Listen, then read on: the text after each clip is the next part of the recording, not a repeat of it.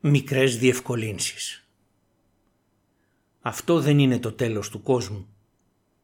Υπάρχει κάτι που θυμίζει γκρεμό, μια κοφτή, επικίνδυνη κατηφόρα. Μα δεν είναι το τέλος. Πίσω απλώνονται σκοτεινές, παχύρευστες εντυπώσεις. Έτσι πορεύτηκε η σκιά μου.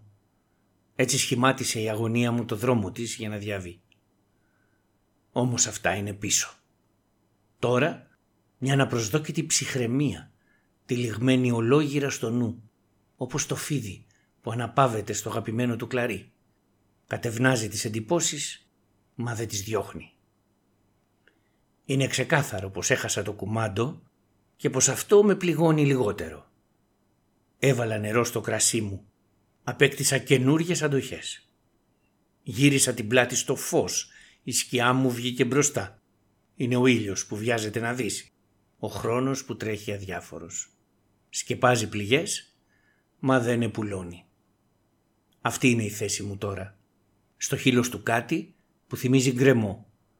Ντυμένος μια πρωτόγνωρη νυφαλιότητα. Όρθιος. Έτοιμος να δεχτώ μικρές διευκολύνσεις από τον Θεό.